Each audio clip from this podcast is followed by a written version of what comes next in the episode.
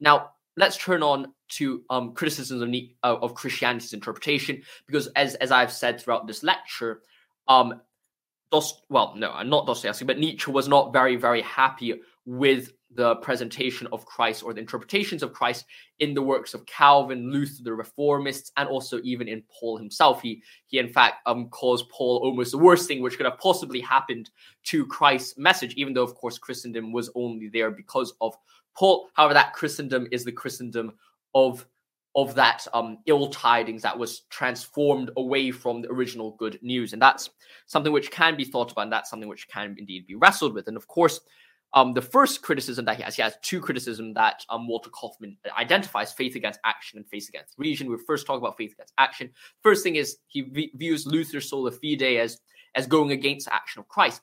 Now, of course, you could say that um, his his criticism of Luther was not exactly accurate, just because in reality, Luther's sola fide does not completely exclude works, but nevertheless, it does emphasize faith so much so that it, t- it puts a focus on Christ's redemptive factor.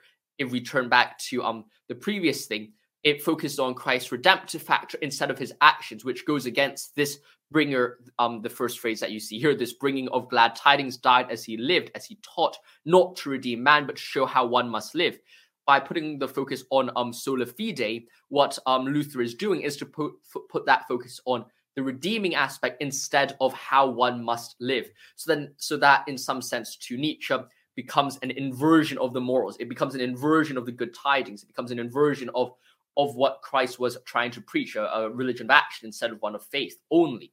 And of course, that ties in to his criticism of, or or his um or his criticism of the, the focus on faith and the reasons given, the psychological reasons being given here. And of course, uh, the reason why um, Nietzsche is willing to take this more perhaps non orthodox view is because he views that discrepancies can be explained in a psychological way. He views that Paul's focus, and in some extension, Luther's focus, and in extension, most of the people who focus on faith, is because they recognize the inability to become the perfect man. If you cannot only fulfill, if you cannot even fulfill the Judeo the, Ju- the, the, the Judean law, which was set in the past, well, how can you possibly fulfill, in Nietzsche's conception, the Christian law, which is a, a, more demanding one? Because it's not only saying, well, follow these sets of rules, you must live these sets of rules. And to live a set of rules is way different to just follow them. Because, I mean, just think about it when you're back in school and the teacher tells you to shut up at the back of the class it's one thing to just follow the rule, but to live that rule, it's a completely different thing. I mean, if you're talking about football in the back of a class with your friends and talking about team tactics and things like that, I mean, yes, you might stop talking about it, but have you lived out that rule? Perhaps not.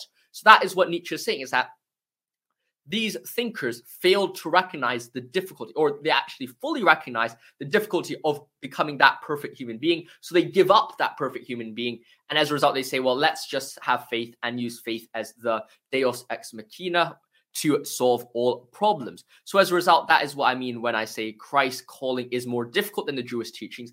Nietzsche is saying that Christ's teaching is the most difficult thing, and as a result, by by kind of defaulting into faith, you you not only drop back from Christ's original calling, you're also dropping back from the Judean law as well.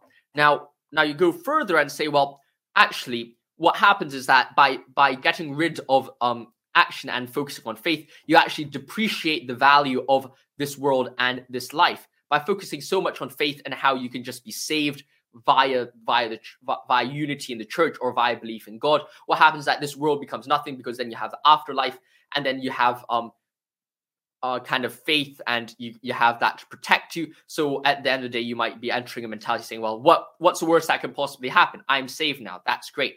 That's what Nietzsche's warning against. That's something you had to move on from. So instead of perfecting oneself, one relies on faith. And by having that reliance, you're no longer living out of Prince Myshkin. That that Myshkin-esque life becomes impossible because well now you're no longer in the world interacting in um in a, a despotic in a in a depraved Russian society or whatever society you're in, you just withdraw from it and fall back on the church and fall back on faith. And that is something that Nietzsche is being very critical of here as well. And whether you think it's right or not, that's for another debate. However, I do think that he is indeed touching on something which is very interesting and very important.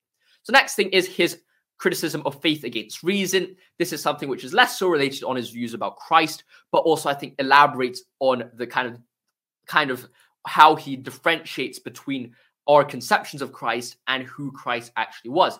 And what he presents in Beyond Good and Evil is he he he represents some sense of blind faith as this sacrifice of the intellect, and that what Christians are doing by interpreting the Bible in their own way to to kind of present prophecy in a way which leads to Christ has indeed created a double standard, an untruth in order to create a certain reading of the text. And if we're going to treat the pagan text in one way and in the Christian New Testament text and the Judean Old Testament text in another way, well, what we've created is a double standard. And no matter how true it could potentially be, we always have to view things in the same way. And that's what Nietzsche is focusing on. And in some sense, what he's doing in the Faith Against Reason is not just an attack against Christianity, but an attack against the entire structure of truth and epistemology in general. He's taking this kind of Christian critique and taking it to a more meta and abstract level to say, well, the very nature of truth itself is conceive is deceiving, and that very nature of truth itself is getting away from what truly is the case with with how we're meant to interact with the truth. Because the truth is often presented in science as something which is going to help life. The truth is presented as something which is going to develop life. But in reality what the truth is is actually something which goes against and can actually lead to death. It could be a it could be a hidden will to death because you have so many different thinkers over time. By thinking that the truth will bring you close to human flourishing, the truth may bring you in this enlightenment hope of allowing you to reach some sense of um, divinity, not divinity in the in the God sense, but a divinity of an enlightenment and a and a and an unveiling of the eyes of the truth. But in reality, it might actually lead to destruction, and most of the times, it can actually be harmful.